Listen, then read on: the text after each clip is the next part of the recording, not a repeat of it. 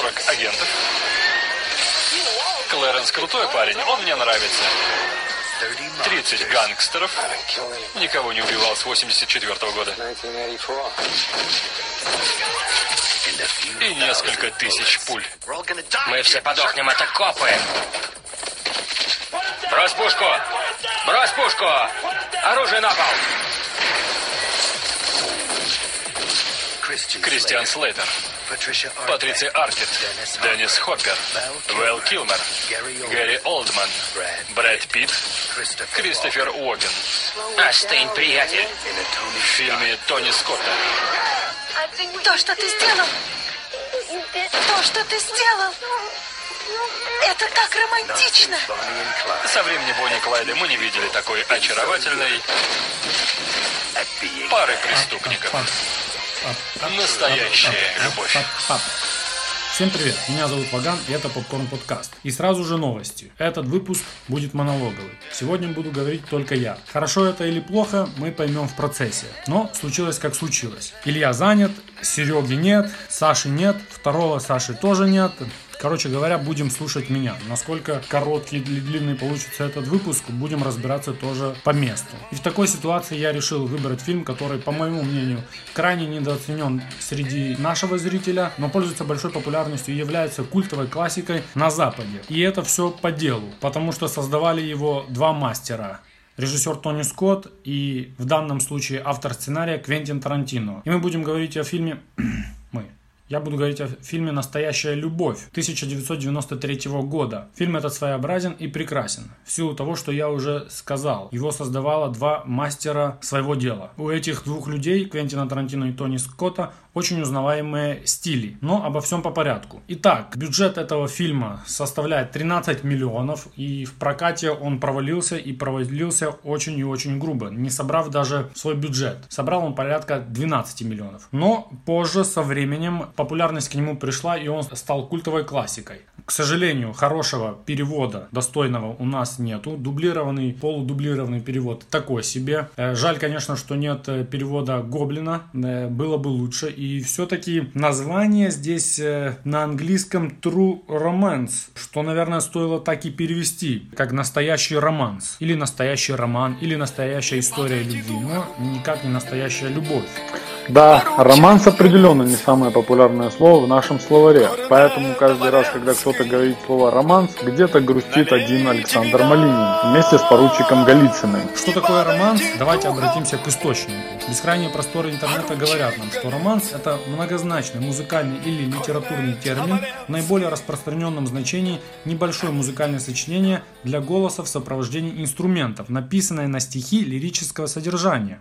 Но, во-первых, это многозначный термин и является таким в наиболее распространенном своем смысле. Но бывают и исключения. И данный фильм э, в моем представлении является исключением. Может он и не написан стихами, но очень искусные диалоги и великолепное музыкальное сопровождение, а также легкий неоновый туман Тони Скотта делают его именно романсом. Это, наверное, самое романтичное, что когда-либо писал Квентин Тарантино. В силу того, как он вообще пишет фильмы. И мне кажется, это плюс, хотя мы этого никогда не узнаем, что некоторые его фильмы, некоторые его сценарии снимали другие режиссеры, э, среди которых я знаю два. Этот фильм режиссерства Тони Скотта и фильм «Прирожденные убийцы», который снял... Кто снял «Прирожденные убийцы»? Сука. Оливер Стоун. Чем мне лучше этот фильм все-таки стилистически передать саму атмосферу, которая изображена в фильме, могут в данном случае Тони Скотт и в случае перерожденных убийц Оливер Стоун. Никак не могу запомнить, как его зовут. И если бы фильмы эти снимал Квентин Тарантино, они были бы фильмами Квентина Тарантино от А до Я. Тяжело сказать, что кто-то мог лучше снять фильм Квентина Тарантино, чем Квентин Тарантино, но мне кажется, это именно те случаи. Итак, э, Квентин Тарантино на то время никому неизвестный молодой человек, написавший этот и еще несколько сценариев, продал данный за 50 тысяч долларов студии. Хотела студия в лице Тони Скотта, хотела также, чтобы режиссер этот снял и «Бешеных псов», который стал дебютной работой самого Квентина Тарантино. Но Тарантино настоял на том, что только одну часть э, сценария он может продать. Он продал ее и на эти 50 тысяч запустил процесс съемок э, своей, своей дебютной картины, которая сделала ему имя в Голливуде. И за работу взялся Тони Скотт. Тони Скотт, возможно, был бы лучшим режиссером в своей семье, если бы не его младший брат Ридли Скотт автор таких шедевров, как «Чужой», «Бегущий по лезвию», «Гладиатор» и много-многое другое. Возможно, сейчас э, он и не в лучшей форме, мы говорим про Ридли Скотта, но человек в Голливуде, он значимый. И на его фоне работы его старшего брата чуток недооценены. Несмотря на то, что он снял такие великолепные фильмы, как «Топ Ган», как он у нас переводится, «Лучший стрелок», который, в принципе, запустил карьеру молодого на то время Тома Круза, э, «Второй полицейский и Беверли Хиллз», «Дни грома», Последний бойскаут – великолепное кино. И дальше идет э, двойной удар из двух фильмов с участием Дензела Вашингтона. Это «Дежавю» и «Гнев». И, собственно, «Настоящий романс». Все его фильмы имеют свой необычный стиль, как съемки, так и музыки, так и монтажа. Все то, что делает режиссера хорошим режиссером. Лучший Тони Скотт. Это невероятные съемки, картин на автомобилях, отличные перестрелки, нотки юмора. Мужчины, женщины и вся обстановка выглядит в необычных, красивых неоновых цветах. Необычное слоу-моушен, необычные повторы и великолепное музыкальное сопровождение. Мастерство каждой детали, которая создает атмосферу фильма. Пар, мокрые улицы, подсветки, вставки. Наверное, чтобы лучше всего познакомиться с творчеством Тони Скотта, э, нужно начинать именно с этого фильма. Потому что, несмотря на то, что первые его фильмы были по-сумасшедшему успешные, все-таки он считался как более боевиковый режиссер, который был готов снимать только блокбастер. И данная картина вернула его, так сказать, вернула ему статус художника. Э, несмотря на то, что, повторимся еще раз, данный фильм сильно провалился в прокате.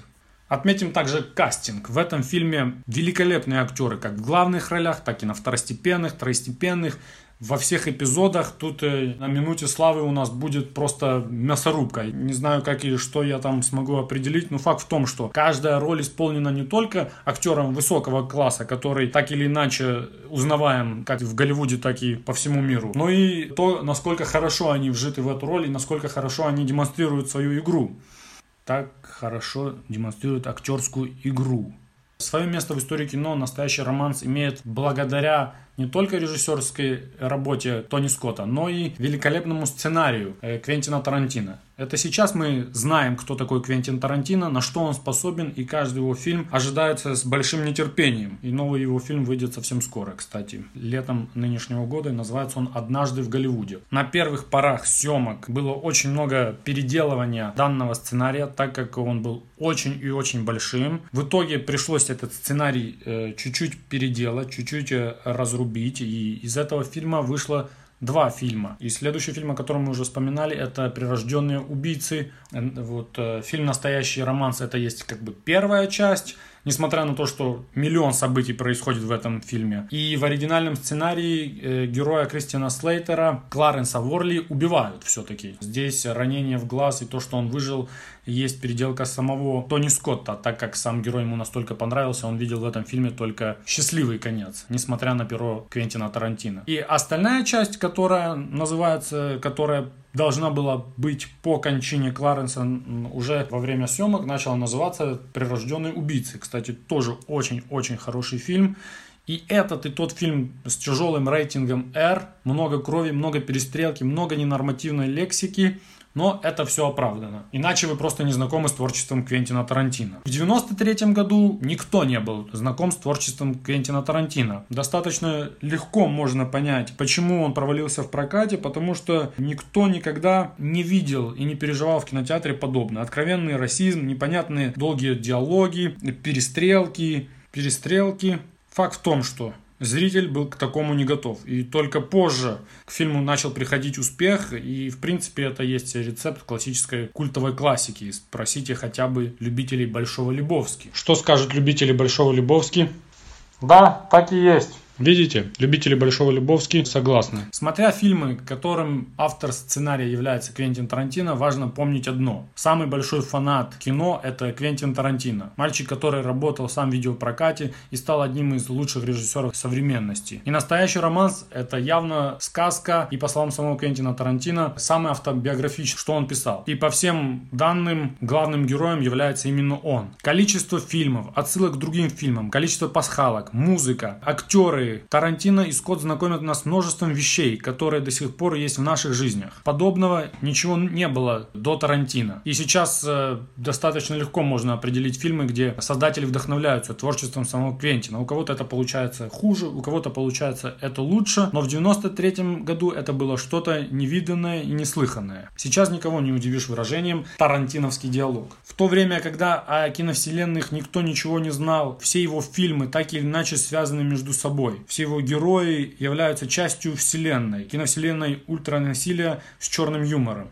Можно также отметить, что в районе 93-94 года на сцену начали появляться э, новая школа хороших режиссеров. Наряду с Квентином Тарантино э, Роберт Родригес, э, Кевин Смит, Стивен Содерберг, Пол Томас Андерсон и голливудский кинематограф начал меняться. Меняться он начал достаточно сильно. В принципе, сам 92-93 год является достаточно сильным поворотом в истории поп-культуры самих Соединенных Штатов. Не только на фоне кино, но на фоне музыки и искусства.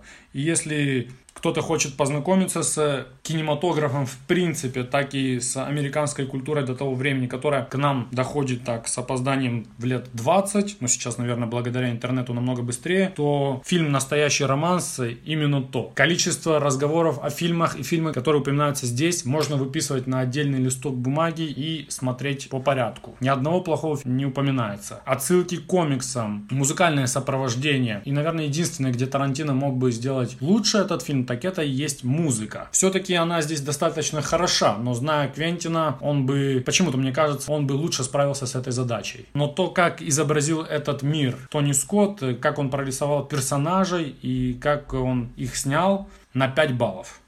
Наряду с настоящим романсом. В этом году выходили такие прекрасные фильмы, как «День сурка», Список Шиндлера, Парк юрского периода, Беглец, Путь Карлита, Филадельфия, Во имя Отца, Не спящие в Сиэтле, Кошмар перед Рождеством, Разрушитель с Весли Снайпсом и Сильвестром Сталлоне, Прекрасный фильм. Идеальный мир, Скалолаз и многое другое. Как вы понимаете, на Оскар этот фильм никоим образом не пробрался. И в этом году на лучший фильм года номинировался «Беглец», «Во имя отца», «На исходе дня пианино» и «Список Шиндлера», который, в принципе, и выиграл данную номинацию. Лучшую мужскую роль забрал себе Том Хэнкс за его роль в «Филадельфии», фильм, который сохранился не очень хорошо. А лучшую женскую роль забрала себе Холли Хантер из фильма фильма «Пианино». Фильм неплохой. Так, спросите вы, золотое ведро попкорн подкаста к какому моменту мы бы отдали? Ну, честно говоря, настолько много деталей в этом фильме, что сразу и теряешься. Но все-таки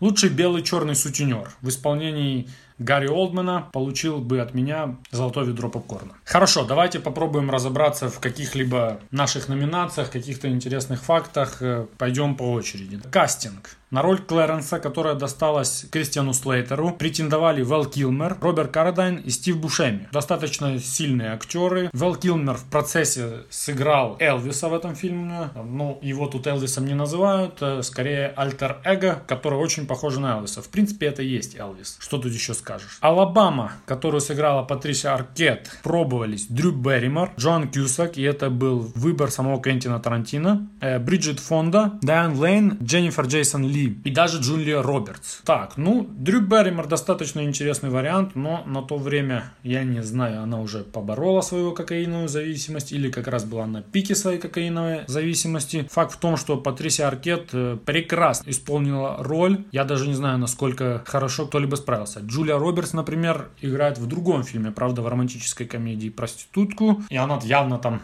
романтичная, милая и нежная. Здесь более проститутский, что ли, вариант, если так можно сказать. Поиски Алабамы длились практически год. И на данном этапе мы понимаем, что Тони Скотт такой же отбитый чувак, как э, Кентин Тарантино. То есть год искать одного персонажа это нифига себе немалое времени. Блулу Дойл, которого сыграл Кристофер Уокен, человек, который минимально похож на итальянца, и я не знаю, каким образом его выбрали на роль итальянца. Факт в том, что с ролью он справился, роль прекрасная, можно даже сказать каноническая. Претендовал на эту роль также Роберт Де Ниро. И, наверное, хорошо, что она досталась Кристоферу Уокену, потому что Роберт Де Ниро слишком явный вариант. Винченцо Кокоти. На роль Винченцо Кокоти претендовали Лиам Нисон, Майкл Мэтсон и Роберт Фостер. Конечно, хотелось бы видеть Лиама Нисона. В те времена Лиам Нисон был, можно сказать, никем на, в Голливуде. И было бы интересно посмотреть на Лиама Нисона в этой роли. И на первых стадиях продакшена, до того, как э, к режиссерскому стульчику присматривался Тони Скотт, э, предлагалось это Уильяму Ластингу. И слава богу, что оно все-таки досталось Тони Скотту. Э, попробуем разобраться в лучшей сцене данного фильма. Я выделил для себя 5 сцен. Это Клэренс против Дрекслера. И это сцена, где Кларенс идет убивать Дрекслера муж нашей героини идет убивать сутенера, своей жены. Сутенер этот в исполнении Гарри Олдмана один из лучших персонажей, которые когда-либо были на экране. Это белый чувак, который думает, что он черный, он общается как черный, он выглядит как черный. И в исполнении Гарри Олдмана это что-то великолепное. Вторая сцена это когда папу Клэренса допрашивает или они общаются с э, Блулу Бойлом, героем Кристофера Уокена. Э, и папу Кларенса играет э, великолепный Деннис Хоппер.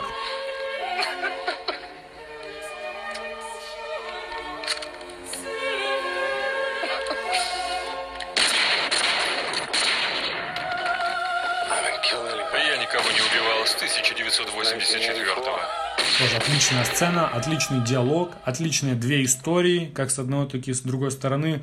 Два прекрасных актера работают друг с другом. Дальше еще одно противостояние. На тот еще момент малоизвестный Джеймс Гандальфини против Алабамы. Сцена избиения Алабамы, которая длится, ну, мне кажется, порядка 10 минут. И, наверное, это самое продолжительное избиение человека. Тут хотя бы она отпор дает. На ум приходит еще сцена избиения и изнасилования Моники Белучи из «Необратимости Гаспара Ноэ». Но это совсем другой фильм. Так, обсуждение продажи кокаина с помощником. Вся эта сцена по первому драфту сценария должна была проходить в зоопарке, но они остановились на парке каруселей, луна-парке. И одна из самых смешных и интересных сцен, как э, новоспеченный герой и кокаиновый барон Кларенс Уорли ведет переговоры. И последнее, это классическая перестрелка в конце фильма. В мексиканском стиле, все как любит Тарантино, э, все как любит снимать Тони Скотт. Э, отличная сцена. Сразу хочу еще сказать, что вся эта перестрелка чем-то мне вдохновлена, в принципе, как и вся э, съемка фильма, да, вот это мечтательный туман, такой полусказочный,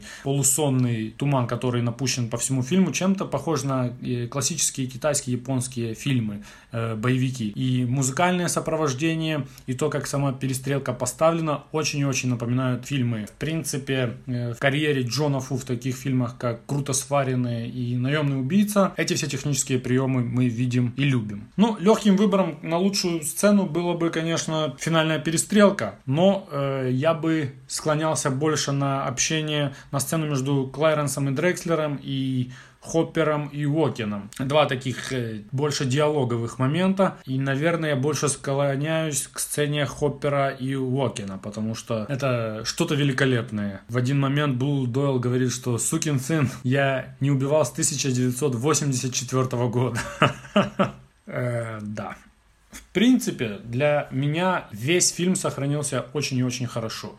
И если честно, на, наряду с другими классическими фильмами, даже того же Квентина Тарантино, этот фильм в историческом плане чем-то мне свежее. Может, потому что я его меньше смотрел, чем остальные его работы. Что-то в нем есть особенное, что ставит этот фильм в плане мирового кино выше, мне кажется, чем его некоторые фильмы, за исключением криминального чтива. Но все же, это фильм не Тарантино, не полностью фильм Тарантино, потому так, сам фильм отлично сохранился. Джеймс Гандальфини, который в этом фильме играет редкого подонка, подонка-маньяка Вёрджила. В каждом фильме Тарантино есть редкий подонок маньячина. В этом случае это Джеймс Гандальфини. И сейчас мы знаем Джеймса Гандальфини, царство ему небесное, как Тони Сопрано. Честно говоря, такое чувство, что он тут прям примерялся играть Тони Сопрано, настолько он близок к этой роли. Кроме моментов, где мы понимаем, что он полностью съехавший с катушек психопат. Как по мне, одна из лучших ролей, и я готов эти моменты, хотя их и немного, и этого персонажа смотреть от А до Я,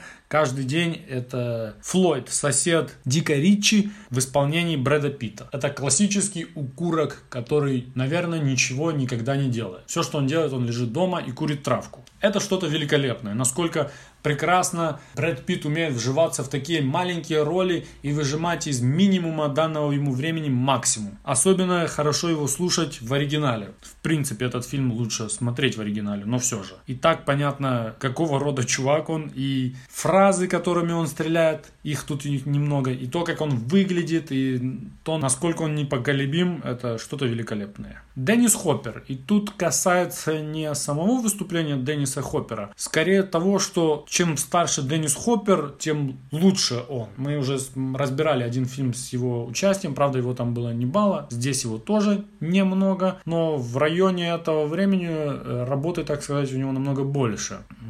Где он был, Апокалипсис сегодня.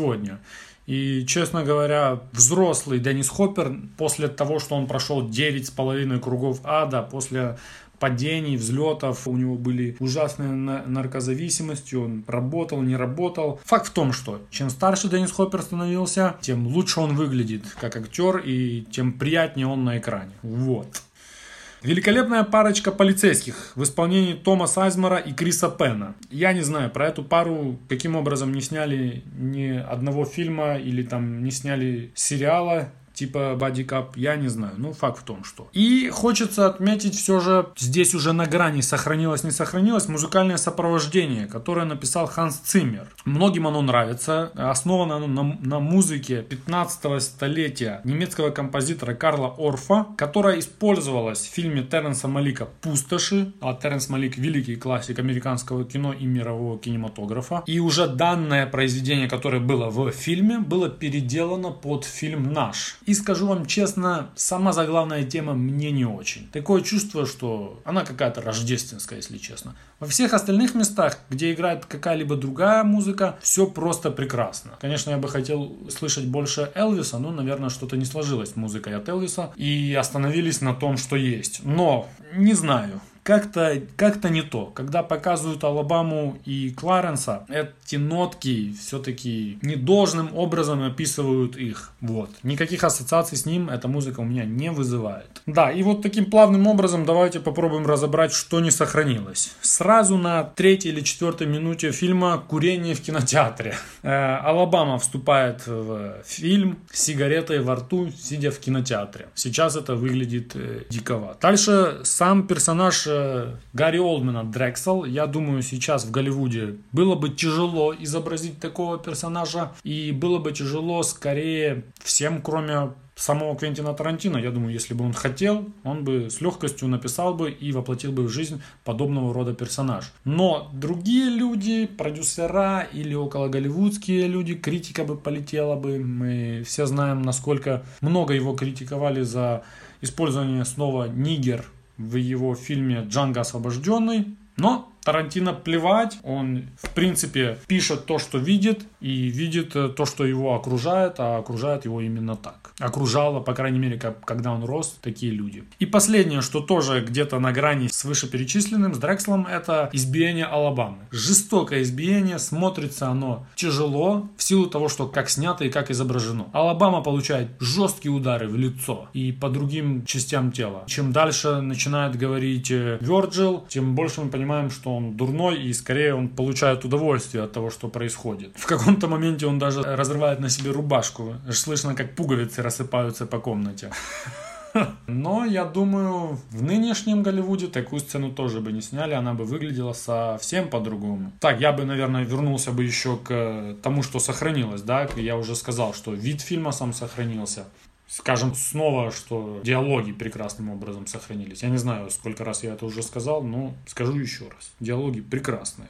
Пик карьеры. Сумасшедшее количество актеров первоклассных есть в этом фильме, но я не думаю, что мы будем разбирать всех подряд. Мы пойдем просто Кларенс, Алабама и Тони Скотт. Начнем с Алабамы. Патрисия Аркет. В какой-то момент она была, может быть, не первой, но в рядах первых актрис Голливуда. Каким образом она не стала мега популярной женщиной, по крайней мере, мне непонятно. Сыграла она в нескольких фильмах, в том числе это Эдвуд, «Впереди неприятности», «Секретный агент», «Не будете спящую собаку». Но, как по мне, здесь можно, конечно, два варианта разбить ее роли, да. В плане кино и культурного влияния для меня это настоящий романс, но, наверное, для нее это роль, в которой она получила Оскар, а это фильм Отрочество, отрочество, отрочество, отрочество. Не знаю, как точно ставить ударение. Пусть будет отрочество, отрочество, не знаю. Там она играет маму главного персонажа и получает за это Оскар. Потому, скажем так, вот ее два, вот ее два пика карьеры, да. Кристиан Слейтер.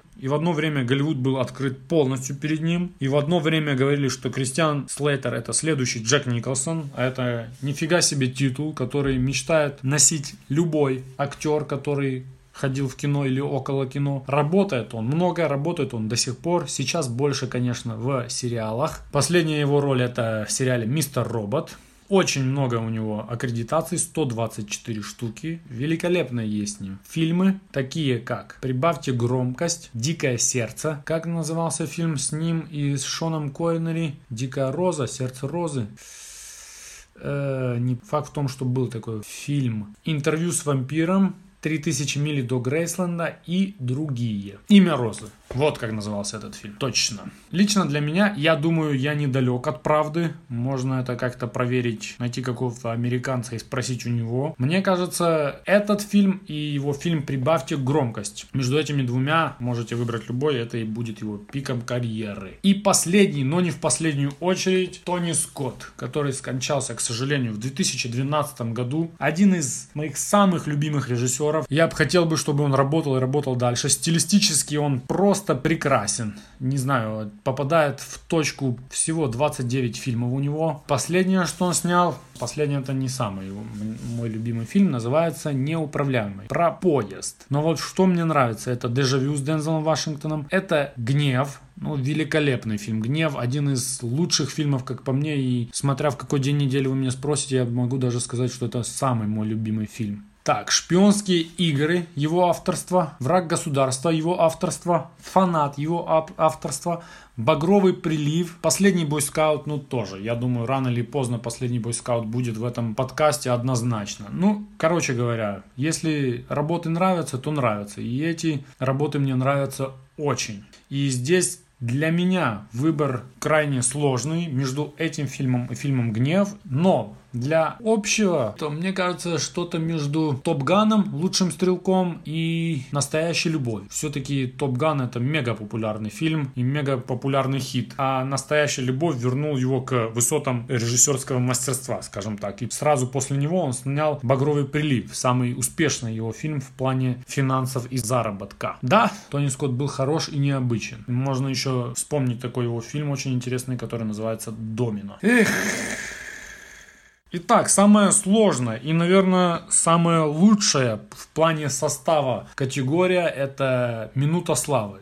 И минута славы здесь просто впечатляющая. Я, я, я, я даже не знаю. Значит, Вэл Килмер, который играет ментора, а ментором является Элвис Пресли, герой главного героя, который появляется несколько раз э, в туалете, общается с ним. Снят он прекрасно. Лица мы его не видим, мы видим только его, так сказать, оформление. Можно догадываться, что вот это Элвис, и шепчет он ему яркие вещи на ухо.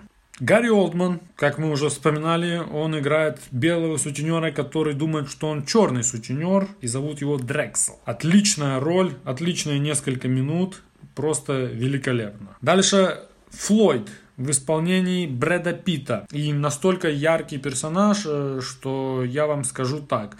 Под впечатлением от него и под вдохновлением от него э, делался фильм «Ананасовый экспресс» с участием Сета Рогана и Джеймса Франка. Э, марихуановая классика на минуточку. Дальше Кристофер Уокен, который играет итальянца и тоже это одна из его не знаю, если не лучших, то запоминающихся ролей, да. И он великолепный в этой роли против другого персонажа, которого здесь нельзя не вспомнить, это Хоппера, который играет э, Клиффорда Уорли, отца Клэренса. И тоже просто прекрасная несколько минут история, которую он рассказывает про то, что все итальянцы это тоже баклажаны, то есть сицилийцы, баклажаны, то есть нигеры.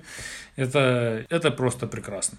И последний, но не в последнюю очередь, э, герой Ли Доновица в исполнении Соло Рубенека. Это, наверное, есть победитель. Если бы кто-то из этих персонажей был бы в других фильмах, скорее всего, они бы выиграли. Но в данном случае настолько плотно все, настолько прекрасно каждый персонаж прорисован, и мы даже не вспоминали полицейских в исполнении Сайзмара и Криса Пена, мы не вспоминали того же Верджила, мы не вспоминаем здесь помощника Ли Доновица, как же его зовут, я снова забыл, Элиота. Просто прекрасные тут персонажи. И Сол Рубенек, который играет классического голливудского продюсера Ли Доновица, который, когда открывает рот и вся его манера, ну, все, что он делает, это просто сливки актерского мастерства.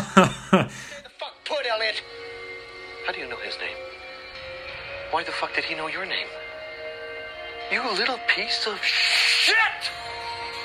You can forget about acting for the next 20 years. Your fucking career is over. Take your fucking SAG card and burn it! You little cock sucker!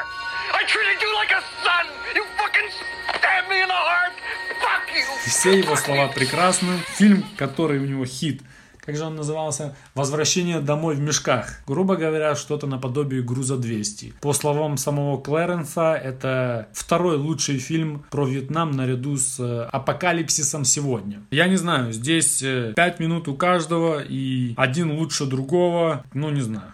Отдаю пальму первенства Солу Рубенеку. А мой ментор отдает пальму первенства Флойду в исполнении Брэда Питта. Сегодня спорить со мной некому, потому я прав. А прав я всегда. Потому вот так. Не проверена информация из интернета и какие-то интересные детали. Как мы знаем, как мы наслышаны, Квентин Тарантино режиссер и сценарист тоталитарного режима. Он не допускает в своих фильмах никаких импровизаций или там отходов от сценария. И если вдруг какая-то такая информация есть, импровизация есть, она приходит к тебе в голову, ты должен к нему обратиться, обсудить, мотивировать, почему этот герой должен сказать А, а не Б, почему он должен это сделать, вписывается ли это в характер самого персонажа, сказал бы он так или нет, и только тогда получить добро или же быть посланным нах самим Квентином. И вот Тони Скотт достаточно с уважением отнесся к этому правилу или, не знаю, заморочке. Может быть, он такой же самый, такой информацией я не владею. Но практически ничего он не менял. По словам актеров и режиссера, значит, мы уже сказали, что поменяли концовку. В концовке Квентина Тарантино Кларенс ранен смертельно, он умирает. И несколько слов между Крис Кристофером Вокином и Деннисом Хоппером были настолько хороши, что решили его так и оставить. И практически все фразы, сказанные Брэдом Питтом, являются симпровизированными. Но что тут скажешь? Мастер работал, я думаю, Тони Скотт видел, что такое золото вырезать не надо и решил оставить это все на месте. 50 тысяч долларов, которые были заплачены за сценарий, это минимальная сумма, которую можно было получить на то время в США за сценарий. Гарри Олдман согласился на роль после того, как Тони Скотт объяснил, кого должен сыграть его персонаж. Как мы уже повторялись, он играет пацана, который белый, который думает, что он черный, и он сутенер-убийца. По телефону сразу Гарри Олдман сказал, что все, я в деле. И пошел работать. Мы уже сказали, что все фразы Брэда Питта были симпровизированы. Кроме того, это была его идея, что его персонаж практически никогда не встает с дивана. По-моему, однажды только он есть в кадре, где он стоит или сидит. И смотрит постоянно телевизор. Кроме того, шапка а-ля Боб Марли, в которой он является, есть в одной сцене. Это шапка, которую он нашел в мусорке, понес ее домой, промыл, пришел и сказал, вот в этой шапке я буду. Тони Скотт сказал, Хорош, работай, работай, мужик. Сцена драки между Алабамой и Вёрджилом снималась на протяжении пяти дней. Один из самых вопиющих фактов, которые тот Голливуд и в принципе большинство актрис и актеров, которые работали с Квентином Тарантино, чтобы передать нужную эмоцию, пару раз э, Патрисия Аркет получала пощечины, скажем, настоящие пощечины. Также мы знаем, что Ума Турман получала настоящие пощечины, и героиня из э, «Бесславных ублюдков» душилась, чтобы получить нужную эмоцию на лице. Вот такие методы. По словам Квентина Тарантино, он ни разу не посещал съемки фильма, и это само собой разумеется. Он сам, наверное, понимал, что если бы пришел бы на съемки, он бы начал расстраиваться или начал бы давать какие-либо советы, говорить, что тут так, а что тут так. Молодец, уважительно. По его же заявлению, это самый автобиографический фильм, который он когда-либо писал. Ну да, тут э, сходство колоссальное. Если кто-то из нас о чем-то мечтает э, и мечтает, какой бы фильм бы он снял, то только Квентин Тарантино удостоился того, что фильм «Мечта» про себя у него есть. Хорошо, наверное, что снимал не он сам. Не знаю, мне постоянно кажется, что подобного рода фильма должен снимать другой человек. В оригинале сценария герой Дика Ричи, которого играет тоже великолепный актер и персонаж Майкл Рапопорт, черный. Это тоже такое изменение интересное. В принципе, со своей ролью он справляется тоже на ура. Очки, которые носит Кларенс на протяжении всего фильма, это те же самые очки, которые носит черная мамба из фильма «Убить Билла». Слово «фак» на наш манер «бля» употребляется в фильме 225 раз. Ну, мне кажется, это очень-очень серьезный показатель. Наставник в кавычках Кларенса Элвис появляется Кларенсу только в туалетах. Это очень интересно. Количество фрагов в этом фильме 21 человек. Все убитые мужского пола. Есть ли в этом фильме место Дэнни Трехо? Вопрос, конечно, сложный. Мне кажется, что охранником Дрексела мог бы быть Дэнни Трехо налегке. Другой вопрос, чтобы его нельзя было убить. И там же фильм и закончился, где и начался. Но роль для него подходящая. А вот для Сережи Безрукова, мне кажется, прекрасно бы подошла бы роль э, Элиота Блицера, помощника Лидоновица. Мне, я даже визуально его вижу. Настолько хорошо он туда вливается. А смог бы он ее сыграть так же хорошо, это уже совсем другой вопрос, который нас не касается. Мы здесь разбираем только серьезные вопросы. Мы мы, типа нас несколько, я. Так, пройдемся по некоторым киноцитатам. Так сказала кино. Еще раз скажем, что хорошего перевода нет и некоторые прекрасные цитаты, которых здесь ну просто навалом. Например, сюда я не записал ни одной фразы Лидоновица, потому что я не знал, как это хорошо перевести или как бы это звучало. Ну, факт в том, что многое не попало сюда. Значит, при встрече Дрексла и Кларенса. Дрексел говорит, я знаю, что я красив. Но я не так красив, как парочка сиси. Да, я красивый. Но не такой красивый, как ее сиськи. В принципе, он прав, так оно и есть. Кларенс, за прошлую неделю я вынес один очень важный урок. Лучше иметь пистолет, когда он тебе не нужен, чем не иметь, когда он нужен. Глубокая философия в попкорн-подкасте. Подонок был прав. На вкус она действительно как персик. Это папа Кларенса о вкусе Алабамы. Она упала с дерева уродцев и зацепила по пути каждую ветку. Кларенс описывает... Кларенс описывает фанатку Элвиса Пресли. В одном из первых сцен Алабама, на минуточку проститутка, говорит следующее. Что-то было не так в датском королевстве. Э, Ты сказал ему, что у меня талант? Да, я соврал. И пара около флойдовых и флойдовых выражений. К тому же Флойд скурил вторую половину твоего письма. И смотря на героя Флойда, это вполне нормальная, нормальная тема. Флойд выглядит как парень, который не только вторую, но и первую письма должен был скурить. Лучшая фраза фильма, как по мне, принадлежит Флойду. Когда к нему первый раз заходит э, мафиози, а в данном случае это был Вирджил, спрашивает его, где и куда люди ушли, а потом уходит. Уходит уже, явно уходит, и его никто не слышит. И накуренный в говно. Флойд говорит, не разговаривай со мной так снисходительно, чувак. Я убью тебя, чувак. Очень подозрительные дела. Давайте посмотрим, какие есть подозрительные дела. Первое. Какого рода начальник у Кларенса, который является главным менеджером магазина комиксов и кинопроката, как я понимаю? Царь задротов, грубо говоря сколько он зарабатывает и сколько у него денег, что он своему подчиненному на день рождения делает подарок в виде девочки по вызову. Не то чтобы это стоило миллионы, но все же. Я не особо много где работал. Не то что девочки по вызову не вызывали. Мало где тортика дарили. Дальше тонкости такие. Девочка по вызову и проститутка. Какая разница между ними? У меня ответа на этот вопрос нету, но в фильме этот вопрос подымался. Если у кого-то есть какие-то соображения по этому поводу, я рад буду услышать. Можете написать мне письмо, электронное письмо, комментарий или позвонить и рассказать. Факт в том, что я разницы не вижу. Кроме того, думаю, что девочка по вызову это еще и большой риск, потому что девочку ты не видишь. Если бы приехал какой-то мастодонт, как бы дальше развивался фильм. И еще одно, что касается девочки по вызову-проститутки, классическая, как я думаю, не то чтобы я общался с проститутками от дня день. Я с ними не часто общаюсь. Может быть раз, максимум два, максимум три раза в день. Алабама заявляет, что она проститутка всего 4 дня, и это ее третий клиент. Я думаю, каждый клиент каждой проститутки слышит что-то подобное. Я проститутка всего лишь пятый день, ты у меня первый клиент. Я проститутка лишь седьмой день, ты у меня четвертый клиент и так далее.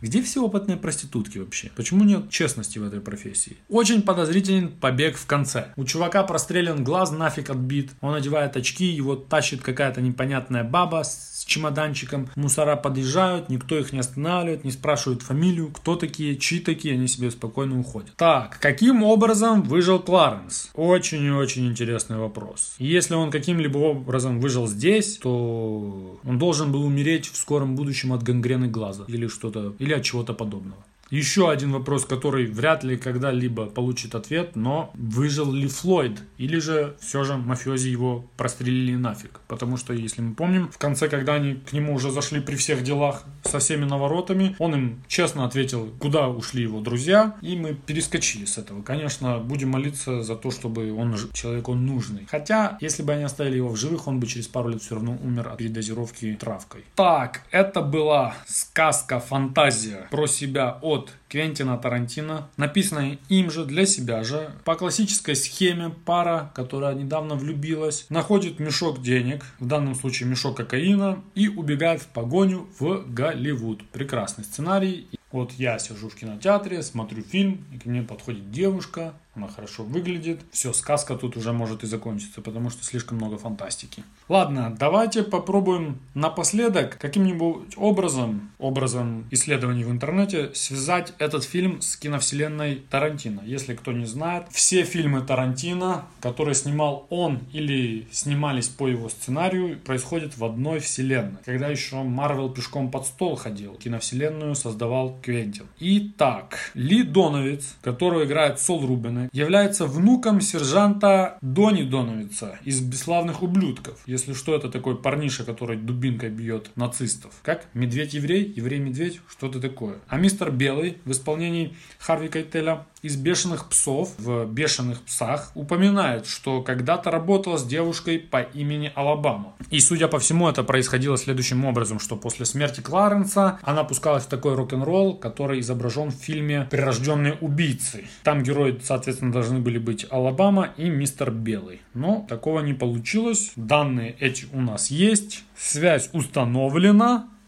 Итак, если у вас будет ситуация, что вы хотите посмотреть какой-то фильм, но не знаете какой, или вы уже смотрели этот фильм, я не понимаю, зачем нас слушать, когда фильма вы не видели, но некоторые люди так поступают. Если вам интересен Квентин Тарантино и стиль его сценария, если вам интересно вообще кино и как оно снимается, и как нужно снимать диалог в фильме, диалога про кино в кино, в данном кино, очень и очень много. Если вы хотите познакомиться с кинематографом, раскрыть какую-то его новую грань, то фильм «Настоящий романс» – то, что вам нужно, то, что доктор прописал. Как уже я сказал в начале, фильм на наших просторах не популярен по вполне понятным причинам, которые, наверное, мы, мы, я раскрыл, который усыпан прекрасными выступлениями прекрасных актеров. Если вы любите кино, то настоящий романс нужно смотреть. Скажу еще напоследок такое. Если кто-то знает, где еще, когда еще играл кого-то Сол Рубене, который играет Ли Доновица, это не то, что его пик карьеры, это его Эверест. Хотя у него невероятно много актерских аккредитаций. И может быть тут и там я вспоминаю его в фильмах, но это что-то прекрасное. Каждая его фраза, каждое его движение, каждый момент, как он открывает рот, э, это, это просто чудо.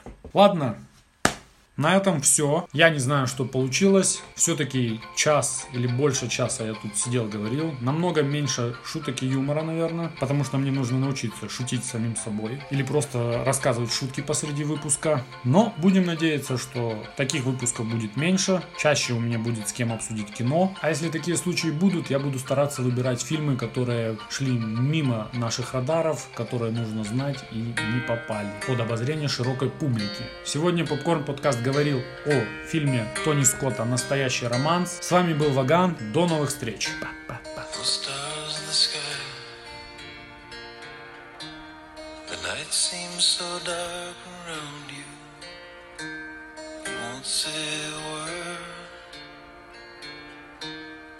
Wonder